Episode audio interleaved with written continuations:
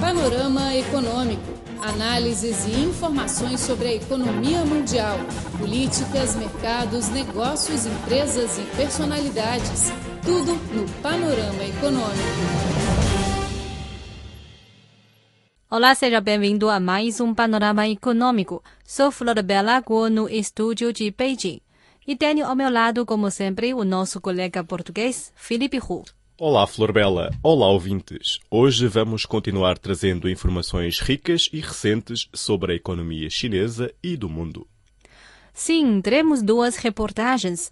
A primeira fala sobre os atritos comerciais ocorridos recentemente entre a China e o Brasil. E a segunda apresenta o desenvolvimento de Zhongguancun, em Beijing, uma área em que concentra muitas empresas de alta tecnologia. Bom, acabamos de ficar com a introdução. O panorama econômico começa com China acompanha investigações brasileiras anti-dumping sobre produtos siderúrgicos domésticos. Panorama Econômico, seu boletim informativo. Recentemente, o Brasil deu início à investigação anti-dumping sobre as chapas de aço laminadas a quente produzidas pela China. De acordo com o Ministério do Comércio chinês, este já é o terceiro caso de investigação anti-dumping em dez dias, que o Brasil lançou contra os produtos chineses, exercendo uma grande influência aos interesses das empresas chinesas. Os especialistas chineses acham que o Brasil, para resolver os atritos comerciais de forma mais adequada, deve reforçar a comunicação com o país exportador, ao invés de colocar toda a culpa na China. Nossa reportagem. Na circunstância da lenta recuperação da economia mundial e demanda débil no mercado, os produtos de aço exportados da China estão sofrendo várias investigações de antidumping do Brasil. Um funcionário do Departamento de Tratamento e Investigação Comercial do Ministério do Comércio apontou que a China acompanha com grande atenção as frequentes investigações brasileiras contra os produtos exportados chineses. Para a pesquisadora do Instituto das Relações Internacionais Contemporâneas da China, Chang Fengying, as frequentes investigações brasileiras são um caso raro. Antigamente não acontecia.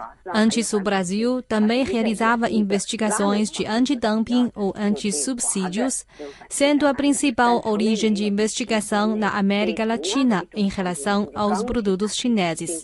Mas nunca houve investigações tão intensas em dez dias sobre o mesmo produto, ou seja, produto de aço. É uma situação bem rara, sem precedentes. O governo chinês está acompanhando com alta atenção o processo deste caso e promete proteger os direitos e interesses legítimos das empresas chinesas, aproveitando a regra da Organização Mundial do Comércio, apontou o funcionário do Departamento de Tratamento e Investigação Comercial do Ministério do Comércio. Segundo a mesma fonte, o Brasil é a maior produtora de aço na América Latina e a segunda origem de importação de minério de ferro da China. A China e o Brasil possuem uma forte complementaridade em termos dos produtos de aço e um vasto espaço de cooperação industrial.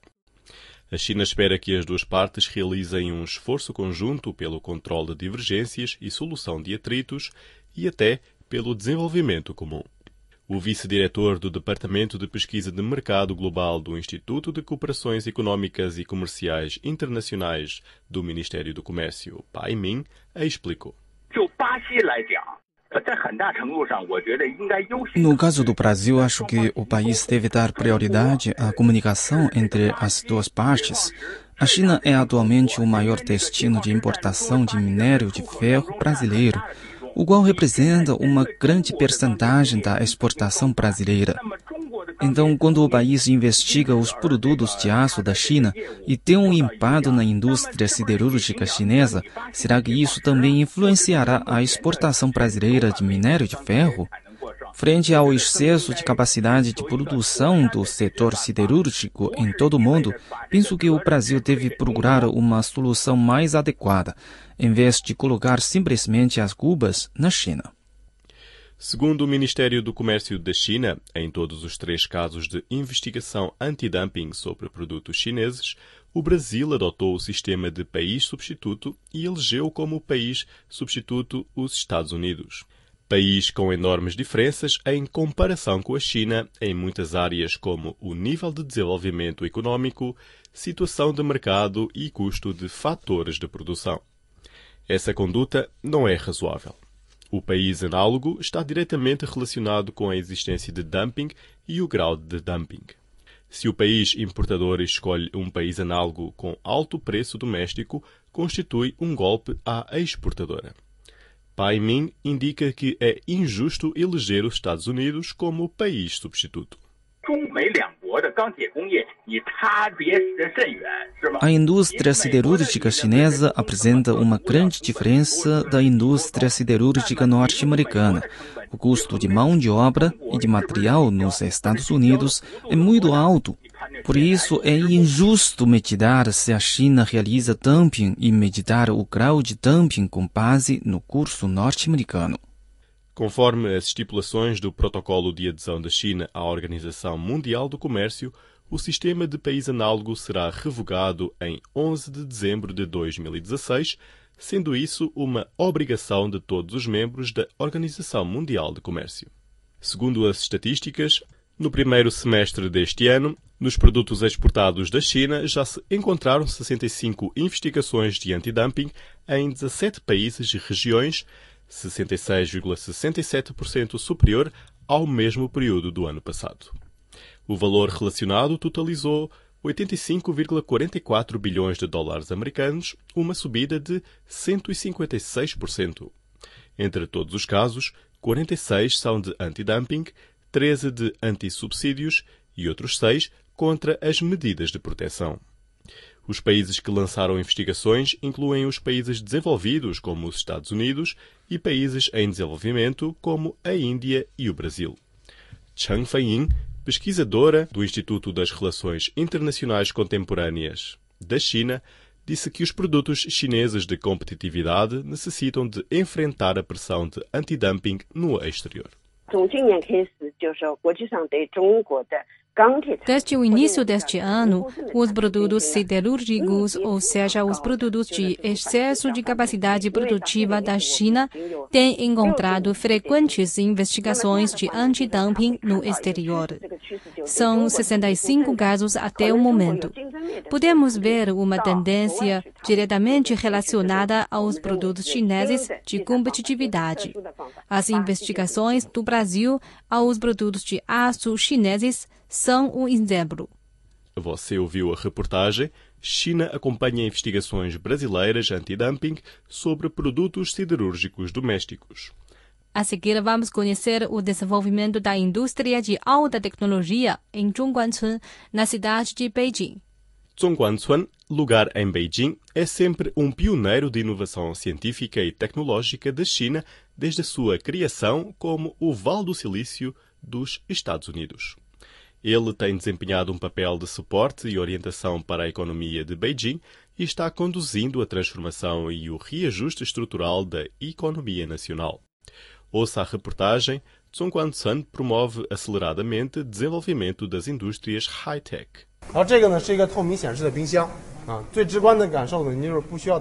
Ao entrar na sala de exibição do grupo B O E, na zona de desenvolvimento econômico de Zhongguancun, em Yizhuang, encontra-se uma grande variedade de produtos L C D avançados, tais como a tela transparente do gerador inteligente, a tela espelho retrovisor L C D com dupla câmera, a tela de correção de visão a cores, entre outros. Tudo para a gente saber o avanço desta empresa na tecnologia de telas. É incrível que há uns dez anos a China era absolutamente incapaz de produzir telas de cristal líquido. Todas elas dependiam da importação. Em dois mil e cinco, o grupo B O E pesquisou e criou autonomamente a linha de produção T F T L C D de quinta geração em Beijing, pondo fim à China sem tela L C D autônoma. Hoje, O B O E já possui dez linhas de produção no país inteiro, se tornando a maior produtora de telas L C D no país. Em dois mil e quinze, o grupo obteve o título de primeiro mundial pelo maior número de pedidos de patentes, maior taxa de utilização por novos produtos, maior cota do mercado de celular inteligente e de tablet. O vice-presidente do grupo B O E, Zhang Yu, considera que os êxitos representam totalmente o resultado da pesquisa científica e inovação tecnológica. Desde a criação da primeira linha de produção de quinta geração no país em dois mil e cinco, até à primeira linha de geração dez ponto cinco no mundo, no final do ano passado, nós concluímos a transformação própria de um seguidor para um líder no setor de telas L C D. Nós priorizamos a inovação tecnológica. Anualmente, investimos cerca de sete por cento da receita de venda para a pesquisa e desenvolvimento. No ano passado, este investimento foi de três vírgula três bilhões de yuans. Além do grupo B O E, outra empresa de Zhongguancun, a Semiconductor Manufacturing International Corporation, S M I C, também aumentou o valor da marca dependendo da inovação científica e tecnológica. A S M I C é uma das principais fundições de semicondutores do mundo e a maior e mais avançada fundição na parte continental da China. Desde a sua criação em dois mil, a S M I C vem melhorando o processo de modo a aumentar o nível de produção de chips de sessenta e cinco para vinte e oito nanômetros. Em dois mil e quinze, a S M I C foi a primeira produtora chinesa a aplicar o chip de vinte e oito nanômetros nos celulares inteligentes. Com base disso, a empresa está reforçando a pesquisa e desenvolvimento da nova geração de chips de quatorze nanômetros.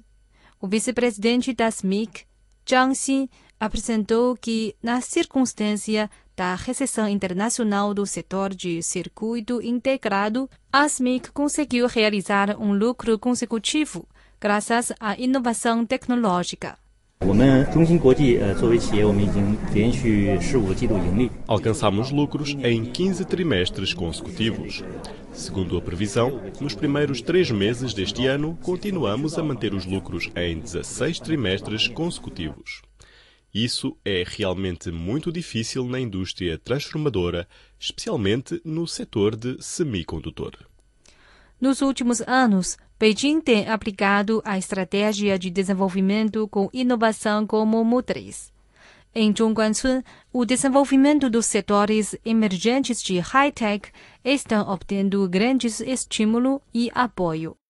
Os dados mostram que as empresas de high-tech já representam mais de setenta por cento do volume total de economia de Zhongguancun. A boa capacidade de lucratividade das empresas de high-tech garante um aumento econômico sustentável para Zhongguancun, enquanto a economia chinesa baixa a sua velocidade de crescimento. Em dois mil e quinze, as empresas de high-tech na zona piloto de Zhongguancun receberam uma receita de quatrocentos e sete milhões de yuans, treze vírgula dois por cento a mais do que o ano anterior. O lucro e o imposto pago pelas empresas obtiveram um aumento respectivo de doze vírgula três por cento e nove vírgula seis por cento. O valor acrescentado das empresas de alta tecnologia foi de quinhentos e cinquenta e cinco vírgula sete bilhões de yuans no ano passado, subindo doze vírgula dois por cento em comparação com o de dois mil e quatorze. Este valor representa vinte e quatro por cento do P I B anual de Beijing. Atualmente, nas áreas de tecnologia avançada como inteligência artificial, biomedicina, novos materiais, etcétera, as empresas de Zhongguancun estão ocupando uma posição importante na concorrência mundial. Até o ano de dois mil e quinze, as empresas de Zhongguancun lançaram cinco mil quinhentos e setenta e seis patrões, duzentos e sete dos quais são patrões internacionais. Caro amigo, você ouviu a reportagem Zhongguancun promove aceleradamente o desenvolvimento das indústrias high-tech. Bom, o panorama econômico de hoje fica por aqui. Sou Felipe Hu, obrigado pela sua atenção. Até a próxima semana. E eu sou Florbela Guo. Até mais. Tchau, tchau.